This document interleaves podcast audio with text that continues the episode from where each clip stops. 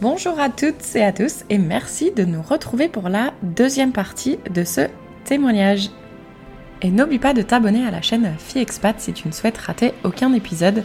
C'est gratuit et c'est disponible sur toutes les plateformes de podcast en un seul clic. Ils sont assez attachés à ça, surtout qu'en Afrique, on découvre à quel point les ressources comme l'électricité et l'eau sont précieuses, parce qu'on l'a pas toujours. Oui, parce que c'est ce que j'allais dire, moi je suis justement des digital nomades qui justement étaient en Afrique du Sud et ils montraient que des fois, ils pouvaient avoir une coupure de courant dans la journée et puis d'internet. Mais donc du coup, quand tu dois travailler, c'est un petit peu embêtant. Est-ce que t'as expérimenté ça toi du coup ? Complètement, je suis arrivée donc en 2015 en Afrique du Sud et on était déjà en plein load shedding. Donc le load shedding, ça veut dire le délestage en français. C'est un mot qui passe dans la vie courante, très vite, le load shedding. En fait, c'est des coupes d'électricité quotidiennes sur des plages horaires différentes. On a une application sur notre téléphone qui nous prévient à quelle heure on va être coupé. On a carrément, en fait, selon ton quartier, il y a des numéros de quartier et selon ton quartier, tu sais sur quelle plage horaire tu vas être ce jour-là. C'est des coupures de 2 heures par jour. La raison, c'est tout simplement qu'ils n'ont pas investi dans la centrale nucléaire qui est à côté il y a quelques années. Fait qu'aujourd'hui, ils sont plus capables de subvenir en fait, en besoin d'électricité pour toute la population à Cape Town. Donc ils sont obligés de faire du délestage pour faire de la maintenance. Et ça tombe souvent dans les mois d'hiver, où t'as le soleil qui se couche plus tôt. Il y a plus de demandes du coup. Parce qu'il y a plus de demandes, et puis le soleil se couche plus tôt, donc du coup, t'es chez toi à 18h, il fait nuit, t'es à la bougie pendant 2 heures, donc tu t'es organisé pour avoir chargé ton Mac, ton ordinateur, ton téléphone, pour pas être en rade. T'as plus de wifi effectivement, mais quand je dis t'as plus de wifi, t'as plus d'électricité chez toi, c'est que même partout, les restaurants s'ils ont pas un générateur ils ferment, les feux tricolores dans la rue il n'y en a plus, tout ce qui marche à l'électricité, tu découvres que des fois tu te dis je vais me faire réchauffer ça, non j'ai plus de micro-ondes, donc en fait avoir une gazinière au gaz très précieux au Cap, parce que si t'as des plaques à induction ça marche pas. C'est clair, et puis en plus en même temps ça peut faire chauffage. Le gazinière, oui. T'as bougé aussi d'ailleurs. Mais... Ouais. Oui, chauffage. Moi j'en profitais pour prendre ma douche. Au moins. Il y a de l'eau quand même. Ouais, j'avais de l'eau chaude, donc c'était ok. Donc ça c'est la partie électricité, mais l'eau aussi. En 2017, si je me trompe pas, on a connu la crise de l'eau, où en fait il avait tellement, l'Afrique du Sud connaissait une grande sécheresse. Il avait tellement pas assez plu pendant les mois d'hiver que sur la fin de l'été. Il nous avait décrété que le 14 avril allait être le Day 0, le jour où il n'y aurait plus d'eau dans nos robinets. Parce que les réservoirs d'eau qui alimentaient la ville du Cap avaient atteint un niveau trop bas pour qu'on ait... Je me souviens avoir entendu ça. Ah oui, ça avait fait... Ça avait fait la une des journaux en France, ça c'est sûr. On entend toujours parler de l'Afrique du Sud par n'importe quel moyen, si c'est pas politique, c'est phénomène naturel. Oui, c'est, voilà. C'est pour tout. Oui. Les journalistes aiment bien parler de ce qui est dramatique, voilà. C'est bien connu.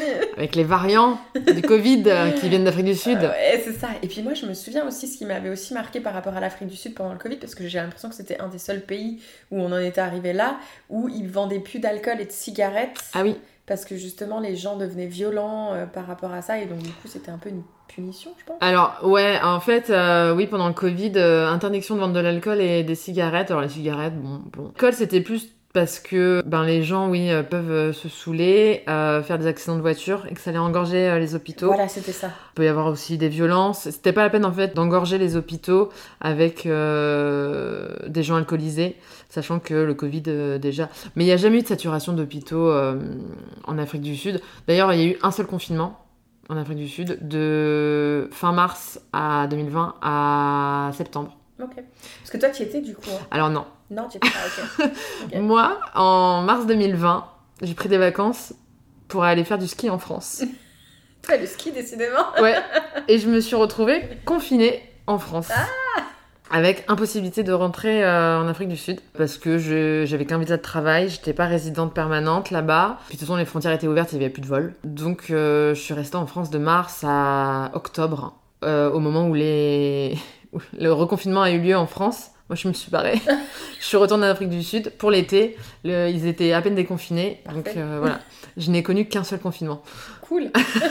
Mais du coup, ouais. Donc, parce que, en fait, donc c'est, enfin, non, c'est parce que c'est pas ça qui t'a fait partir, parce que t'es retournée du coup. Non, c'est pas ça, mais par contre, c'est la longueur du Covid qui m'a fait partir. Et puis, comment l'Afrique du Sud a été stigmatisée dans les médias.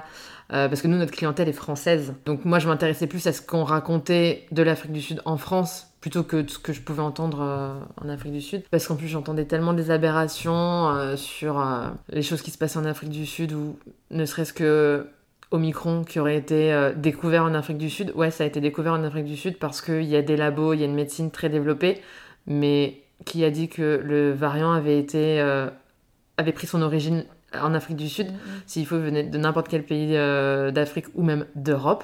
Et j'ai trouvé ça tellement injuste que le 26 novembre 2021, le monde entier ferme ses frontières à l'Afrique australe. C'était tellement injuste de fermer ses frontières à l'Afrique australe, juste parce qu'on avait été ceux qui avaient alerté le monde entier en disant « Attention, il y a un nouveau variant ». Moi, j'ai dit stop, en fait, à ce moment-là. Mm-hmm. Ouais, mental break. Mais d'ailleurs, juste pour information, je ne l'avais pas mis dans le refo, mais j'ai failli. C'est qu'en Afrique du Sud, c'est là où ils ont eu le premier succès à faire une transplantation cardiaque. C'est ça. Donc, il y a carrément un mémorial. Ah, ok. Il y a un mémorial à l'hôpital Groote Schuur. On peut aller voir la salle d'opération. Ah, trop bien. Dans laquelle... Enfin, trop bien. Dans laquelle, si je ne me trompe pas, c'est le chirurgien Christian Bernard qui a fait la première transplantation de cœur au monde. Et si ma mémoire est bonne, il a même greffé le cœur d'une jeune fille noire sur un homme blanc. Ok. Quelque chose comme ça. Wow, donc c'est hyper symbolique. Ouais. Effectivement. Ouais. Donc voilà, juste tout ça pour dire que oui, en Afrique du Sud, ils ont quand même des moyens niveau hospitalier qui sont impressionnants. Donc ouais, je comprends ta frustration. La médecine est hyper reconnue en Afrique du Sud. Okay. Et puis dans le monde entier, la médecine sud-africaine est reconnue. C'est pour ça que quand on a découvert le variant sud-africain, je n'étais pas du tout étonnée parce qu'ils ont les moyens, contrairement à tous les autres pays d'Afrique. Mais du coup... On était punis d'avoir alerté le monde. Quoi. Exactement. Puis ça a coïncidé avec un moment où on repartait à peine au niveau du tourisme. Les touristes reprenaient confiance en la destination. Ça allait être la période des fêtes. On a plein de clients qui devaient venir pour Noël, Nouvel An à Cape Town.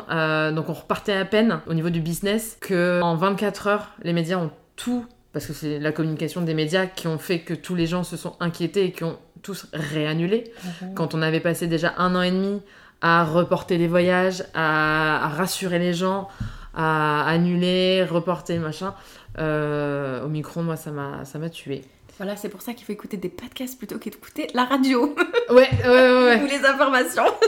Ah ouais. Non, puis en plus, un exemple, moi Omicron, du coup, j'allais pas bien du tout, donc j'ai décidé de rentrer en France. Alors que les médias français disaient, il n'y a plus aucun vol qui arrive d'Afrique australe en Europe. Bah, j'ai pris un vol KLM, je suis passée par Amsterdam. Alors, j'ai fait Cape Town, Amsterdam, Paris. À Amsterdam, quand j'étais en transit, je n'ai pas été contrôlée. Et à Paris, comme je venais d'un vol dans l'Union Européenne, on ne m'a rien demandé. Un scandale. J'avais envie de contacter un journaliste pour dire c'est n'importe quoi ce que vous racontez, parce que là, je reviens de Cape Town, là. Ouais. Là où apparemment c'est la catastrophe, je peux vous dire que 1, non, et puis alors 2, on peut rentrer en France comme on veut. Hein, donc, non mais Lorraine, moi je suis revenue le jour du 2e confinement, je crois. Je suis arrivée le jour ou le lendemain, je crois, du confinement novembre 2020 en France, à Paris. J'ai dû me battre pour qu'on me fasse un test PCR, donc je venais du Canada, et on m'a dit bah non, mon vol avait atterri à 7h le matin, ça ouvrait pas avant 9h. Donc moi j'étais là en mode mais testez-moi, mais... j'ai fait un test avant de partir, mais testez-moi quand même, tu vois, et pas moyen de se faire tester. Et j'ai ma cousine qui est venue me chercher en voiture à l'aéroport, tu vois, qui avait soi-disant des contrôles, etc. Et mais ouais, pareil, que je t'en rejoins là-dessus. La réalité versus ce qu'on entend dans les médias, ouais. Ça m'a... Après, en même temps, on a pu rentrer chez nous, ça c'est quand même important. Oui. Moi, enfin, je pense que comme toi, on était préparés, s'il y avait des contrôles, on avait des raisons d'être là.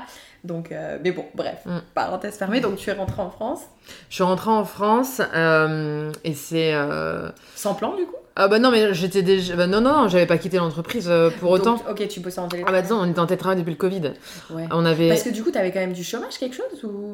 Rien du tout. Non, zéro aide. On n'a pas gagné grand chose pendant 2 ans de Covid. On a clairement fait, nous employés, l'effort pour que l'entreprise existe encore aujourd'hui. Donc on était. Donc nous, on n'avait plus de bureau depuis un moment. On travaillait toutes de chez nous. Donc en fait, comme il n'y a pas de décalage horaire, c'est vrai que quand j'entrais en France, ça n'avait aucun impact parce que de toute façon, on n'avait pas de clients sur le terrain pendant le Covid. Donc pas trop de raisons finalement d'être encore sur place. Donc je suis rentrée en France et puis c'est là que j'ai commencé à me dire qu'il faut peut-être qu'au bout de 7 ans, je passe à autre chose. Voilà, je passe à autre chose, je tourne une page d'Afrique du Sud et dans mon poste aussi.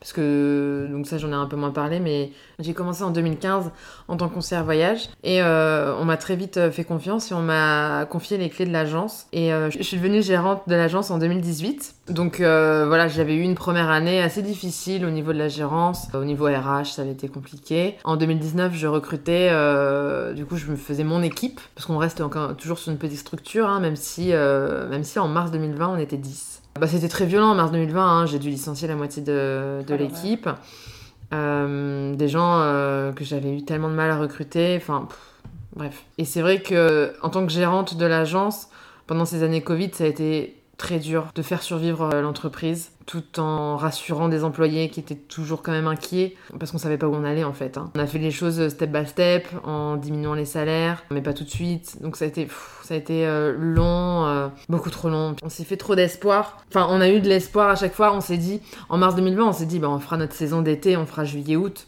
C'est sûr, arrivé mai-juin, on voit que rien ne va changer, donc on se dit bon, on va faire Noël-Nouvel An l'année prochaine. Bah, on a toujours espéré que le tourisme allait repartir. Quand les gens nous disaient mais croyez pas que ça allait repartir avant automne 2022, on était là mais c'est pas possible, on tiendra pas jusque là, on va tous mettre la clé sous la porte. Et voilà, en fait moi ça m'avait un peu éreintée en fait toutes ces années de Covid. Et puis le pays au bout de 7 ans m'avait aussi épuisée en fait. Mine de rien, même si au début ça me faisait pas trop peur, au bout de 7 ans, le fait de se sentir en insécurité quand même, tout le temps, ou du moins de faire tout le temps attention en fait, à bien fermer sa voiture, à bien fermer sa porte d'entrée à clé, des habitudes en fait dont on les réfléchit plus, on s'en rend compte quand on rentre en France. C'est ce que j'allais dire, est-ce que ton petit séjour en France justement t'a montré que... Ah bah même quand je rentrais pour 15 jours de vacances, hein, ouais. Je me rendais compte que... Il y avait des choses que j'avais pris l'habitude de faire qui en France n'avaient plus lieu d'être. Tu vois, c'est faux que tu dises ça parce que moi j'ai le sentiment inverse quand je rentre en France. Tu vois, où genre dès qu'il commence à faire nuit, il faut fermer les volets. Enfin, je sais pas. Ah, mais parce que tu compares avec le Canada. Ouais, du coup. Ah bah le Canada, oui. C'est l'opposé. Oui, voilà, ok. Mais du coup, non, mais en fait, ce que je trouve intéressant, c'est que du coup, ça veut dire que toi, t'étais encore dans un autre level, en fait. C'est ça que je suis en train de dire, dans le sens où, moi, quand je rentre en France, justement, là, tu vois, ça me rend dingue à chaque fois que je prends le métro, parce qu'on m'a volé mon téléphone portable en France, dans le métro. Et du coup, maintenant, c'est devenu une obsession, quand je suis dans le métro ici à Montréal, de regarder mes poches toutes les 5 minutes, est-ce que j'ai bien mon téléphone, alors qu'il est bien dans ma main, tu vois. Et je me dis, si ça m'était pas arrivé en France, j'aurais pas cette peur à chaque fois. Et je me dis, c'est tellement fatigant. Donc je trouve en fait, pas surprenant, mais intéressant, te dire que c'est en France où tu te sens en sécurité. Ah bah oui. Alors que moi, c'est là où je me sens en insécurité en fait. Donc... Ouais, mais parce que on est sur un level plus bas en Afrique du Sud. Donc là, quand je te dis que je suis passée de l'Afrique du Sud au Canada... Ah, j'ai fait un step énorme au niveau du sentiment d'insécurité. Mais c'est ça que je suis venue chercher, en fait. Okay. Le fait de pouvoir remarcher dans la rue sans forcément regarder qui marche autour de moi. Puis t'entends toujours au Cap, tu connais toujours des gens qui connaissent des gens qui se sont fait agresser. Voilà. Ah, c'est... Okay. Mais j'ai envie de dire... C'est comme aussi à Paris, hein, tu connais forcément des gens, puis dans les grandes villes européennes, on peut pas dire que Londres, Rome, Madrid, Barcelone soient les villes les plus safe du monde. Mm-hmm. C'est juste que peut-être que les agressions sont un peu plus violentes. Cap, enfin en Afrique du Sud, je veux dire. Ouais, voilà, c'était... T'es un peu toujours sur tes gardes, quoi. Ouais, c'est ça. Un peu toujours sur ses gardes. Non, parce que tu disais quand même... Enfin, en tant que touriste, c'est quand même trop bien d'y aller, mais d'y habiter au bout d'un moment... Ah, c'est différent. Ouais, c'est différent. Ah bah, quand les gens venaient me voir, ils me disaient, mais t'as trop de chance de vivre au Cap, c'est vraiment une ville magnifique, mais pourquoi tu voudrais partir? Mais je leur disais, mais vous êtes là 15 jours. Vous vous rendez pas compte? Enfin, c'est totalement différent de vivre dans la ville. Longue durée, ah oui, rien à voir. Vous venez en mois d'été, vous connaissez pas l'hiver. Ouais. Le load shedding, vous, ça va être 15 jours peut-être dans votre vie. Bah, nous, c'est des mois que ça dure le load shedding. Mm-hmm. L'administratif, vous avez pas besoin de vous confronter à l'administratif sud-africain. Enfin, voilà. Ouais. De toute façon, c'est comme dans tous les pays. C'est quand tu le vis sur le long terme où tu te rends compte vraiment de la réalité du terrain. Ouais. Parce que là, si aujourd'hui, je te dis, ok, il y a une proposition à Cape Town, est-ce que tu retournes? Non. Ok. Non, je suis du coup dans une nouvelle expatriation au Canada. Parce que là, t'es arrivée en PVT du coup? En jeune pro. Jeune pro, ok. Ouais, en jeune pro. J'ai pas eu beaucoup de mal, et encore, à avoir mon visa, ce qui m'a énormément changé. Parce que putain, moi j'ai eu du mal hein, ici. Ton visa canadien? Ouais, mais on en reparlera parce que j'en ai déjà parlé dans plusieurs épisodes, mais ouais, moi ça n'a pas été facile. Bah, moi c'est encore l'Afrique du Sud qui m'a mis des bâtons dans les roues parce qu'il fallait que je donne mon casier judiciaire sud-africain. Et mon casier judiciaire sud-africain, alors ça n'a rien à voir avec la demande en France où tu fais ça en ligne et tu l'as dans la seconde. C'est ça. Non, en Afrique du Sud, tu te rends au commissariat. Ils te mettent plein d'encre sur les doigts et ils te prennent tes empreintes où le gars t'écrase la main sur le bout de papier. Ils envoient ça à Pretoria et ils te disent vous aurez votre réponse dans 10 semaines. Mais je te rassure, c'est pareil le Canada. Moi, avec mon expérience aux États-Unis, où j'ai dû faire appel au FBI et tout. Enfin, non, mais c'est pour ça, c'est que je te dis, en fait, tout dépend de quelles circonstances t'arrives, etc. On en parlait justement dans l'épisode avec Jalpa qui parle de Madagascar. Au final, l'immigration, c'est la merde dans tous les pays. C'est vrai. Donc oui, après, il y a peut-être d'autres qui paraissent plus simples. Donc je suis contente de savoir que toi, justement, t'as eu plus de facilité. Parce que je pense que t'as assez galéré et que tu mérites un petit peu plus de facilité. Et encore, non, je te raconterai. Mais... ouais.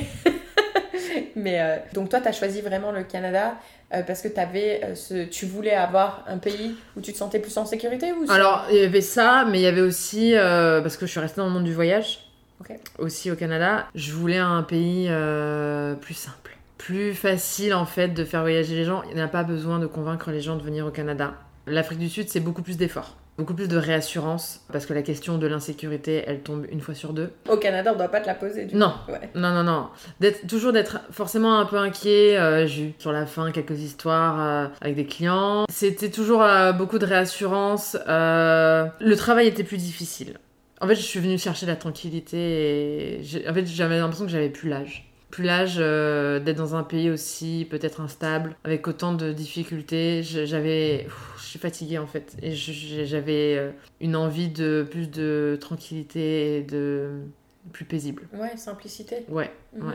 Est-ce que tu as ça ici du coup? Oui. Ah, trop bien. Je suis allée trouver ici, ouais. Ouais, trop bien. Parce que tu sais, des fois on se fait une idée d'un pays et puis finalement on y arrive et... Mais en fait, j'avais fait, donc parmi les stages que j'avais fait en école de commerce, j'avais fait un stage au Canada, dans la boîte pour laquelle je travaille aujourd'hui. Oh, ok. Je les ai recontactés. Comme quoi, toujours partir...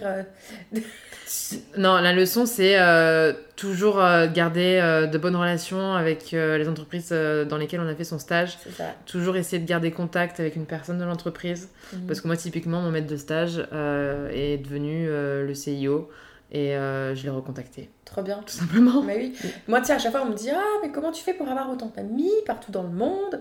Eh ben, parce qu'il faut garder le contact.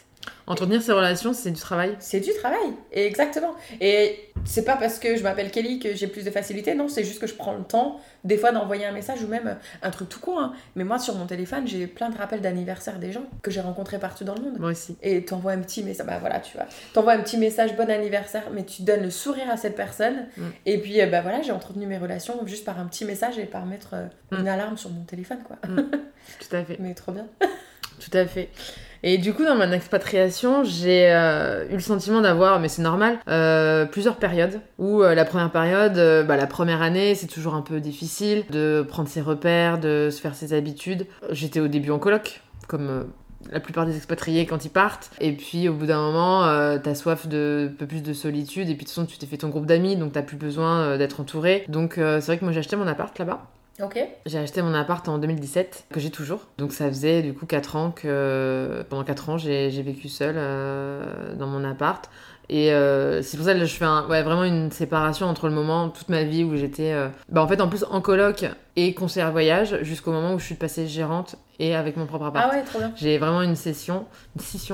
Et je dirais la dernière période, c'est la période Covid où là j'étais du coup en télétravail chez moi avec plein d'amis qui s'en vont, qui quittent le Cap parce que ils étaient sur le point de partir, mais du coup le Covid a accéléré les choses. Du coup, j'ai resserré mon groupe d'amis et voilà. C'est à rien à voir, mais en fait quand tu parlais de cette séparation là, parce que j'avais trop envie de te poser cette question, est-ce que tu as vu ce point où justement les deux océans se rassemblent, parce que du coup tu vois j'imagine une ligne et toi enfin tu vois j'ai l'impression qu'en plus t'as vécu deux expériences hein, oui c'est vrai un peu différentes. Alors ce point existe, tout le monde croit que c'est au Cap de Bonne-Espérance, alors que le Cap de Bonne-Espérance qui est à 1 heure de Cape Town au sud, c'est pas la pointe la plus au sud du continent africain. Ok. La pointe la plus au sud du continent africain ça s'appelle Cap Agulhas. Et c'est là, effectivement, que les deux océans se rejoignent. Il y a une stèle où il y a marqué océan Indien, océan Atlantique. Okay. Ça ne se voit pas de visu. Ah, mais sur les photos, ça se voit normalement sur Instagram. Non, ça ne se voit pas. Oh, putain, tu viens de me... Ah, j'ai détruit un mythe, là. Pour info, je ne savais même pas qu'elle travaillait dans une agence de voyage. C'est vrai, en plus, je ne savais pas. Du coup, ça se voit pas. Bah, tu taperas, vous taperez Cap Agulhas, ça se voit pas. Que, okay. Bon.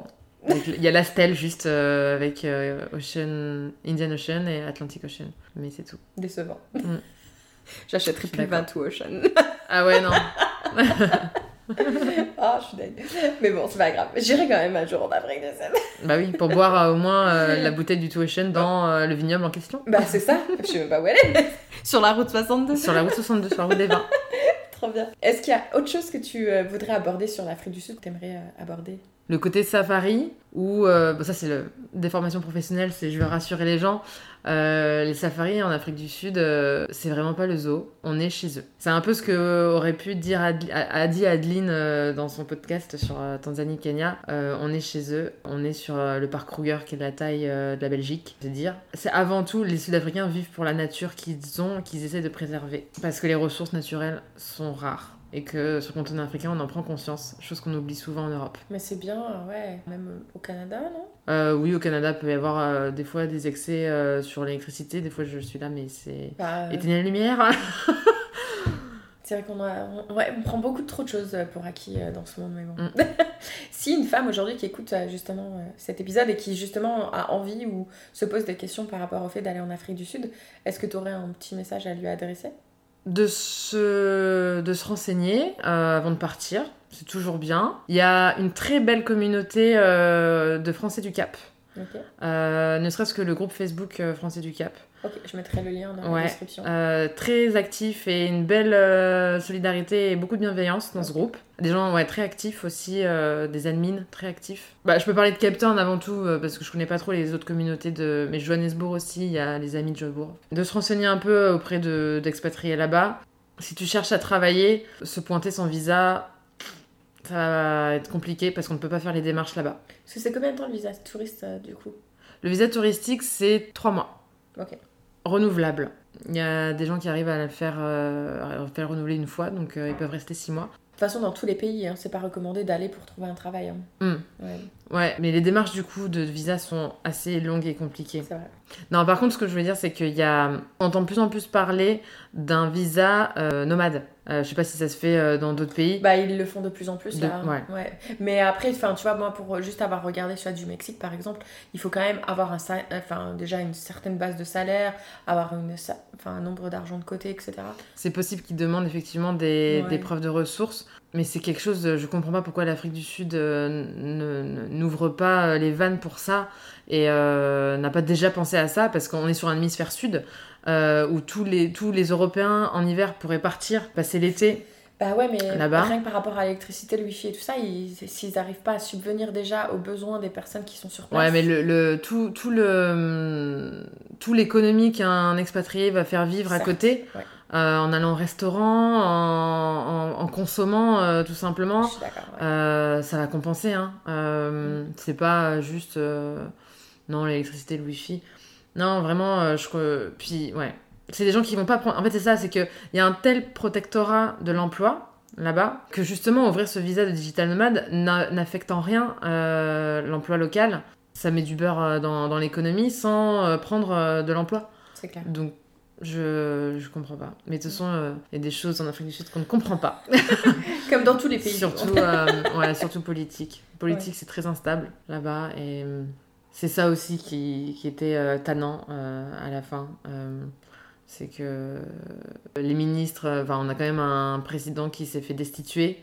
Il y a eu un président de remplacement pendant une certaine période qui finalement s'est fait élire mais qui a viré son ministre des Finances, donc ça a fait chuter le rand. Et de toute façon, la monnaie qui se dévalue chaque année, c'est mauvais pour un pays, hein, donc il y a une inflation terrible. Dans le tourisme, moi je le voyais, hein, les hôtels augmentaient de 10% leur prix tous les ans. Et une monnaie qui se dévalue, c'est une population sud-africaine qui ne peut plus voyager, qui doit rester dans son pays. C'est une population qui est punie au final. Ah ouais, ils peuvent plus aller en Europe, c'est tellement cher, c'est hors de prix l'Europe pour eux. Ils peuvent se permettre d'aller en Asie. Voilà, ça reste encore accessible. Mais c'est ce qu'elle disait, je sais pas si t'as écouté les témoignages de Charlotte en Syrie, mais c'est ce qui s'est passé aussi. Hein. Ouais. Au final, c'est les habitants sur place qui payent le prix parce que leur salaire n'augmente pas, mais tout le reste augmente et du coup, tu t'en sors plus en fait. Mm. C'est tellement triste. Même si je sais qu'avant de partir en Afrique du Sud, t'avais pas peur, t'étais bien, tu devais être patiente parce que tu sais pas quand est-ce que ce visa allait arriver. Est-ce que si aujourd'hui tu pouvais justement t'adresser un message quand t'as appris que tu allais partir en Afrique du Sud, est-ce que tu te dirais quelque chose ? Je me dirais vas-y, fonce, tu vas rien regretter. Tu penses partir pour 1-2 ans, tu vas y rester bien plus longtemps. Tu vas rester 7 ans, donc... Tu vois, t'as suivi ton instinct quand même. Oui, ouais, mais c'est les opportunités professionnelles qui m'ont fait rester. Non, et puis si t'es bien professionnellement, mentalement, etc. Enfin, même si tu t'es quand même posé la question, qu'est-ce que je fous là à un moment donné, mais la vie c'est ça, de toute façon, t'es des up and down. Oui, et puis, voilà. Oui, il faut pas s'arrêter au premier obstacle. C'est ça, parce que de toute façon, les obstacles, il y en aura partout. Hein, encore plus quand on s'expatrie. Hein. C'est ça. Et donc, pour conclure cet épisode, comme tu le sais, est-ce que tu peux nous donner ta citation préférée ? Elle prend son téléphone. Forcément. Citation de Nelson Mandela. Ah, très bien. Être libre, ce n'est pas seulement se débarrasser de ses chaînes, c'est vivre d'une façon qui respecte et renforce la liberté des autres. Parce que la liberté, c'est quelque chose de central dans la culture sud-africaine. Ils en ont tellement souffert qu'aujourd'hui, être libre, c'est une telle fierté pour eux qu'ils en parlent encore tous les jours, de s'être libérés de l'apartheid, Ouais, la liberté, c'est central quand on vit en Afrique du Sud et on en prend pleinement conscience. Tu vois, c'est marrant parce que moi, depuis quelques années, depuis le Covid surtout, ce mot « liberté », j'ai tellement du mal à le définir, en fait. Tu vois, on en parlait même avec Tiff, hein, je sais pas si elle va écouter cet épisode, mais j'ai vraiment du mal à le définir parce que pour moi, en fait, personne, là, aujourd'hui, n'est libre. Parce que je trouve qu'on a tous des contraintes, quelles qu'elles soient. On a tous des contraintes. Mais je suis contente qu'eux, ils ont le sentiment... Parce que, encore une fois, tout dépend de ton référentiel. Bah, c'est ça. Voilà. Et 94. Voilà. On est sur les années 90 où ils redécouvrent une liberté. Et on est sur... une génération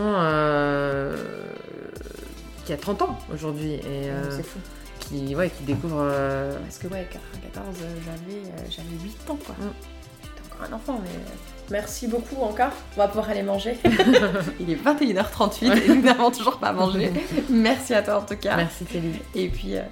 très vite parce que de toute façon on va être là pendant un petit moment à Montréal, donc on va se revoir, j'en suis sûre. C'est sûr. Et puis si vous avez aimé cet épisode, surtout n'hésitez pas à nous laisser 5 étoiles sur Spotify ou Apple Podcast. Salut.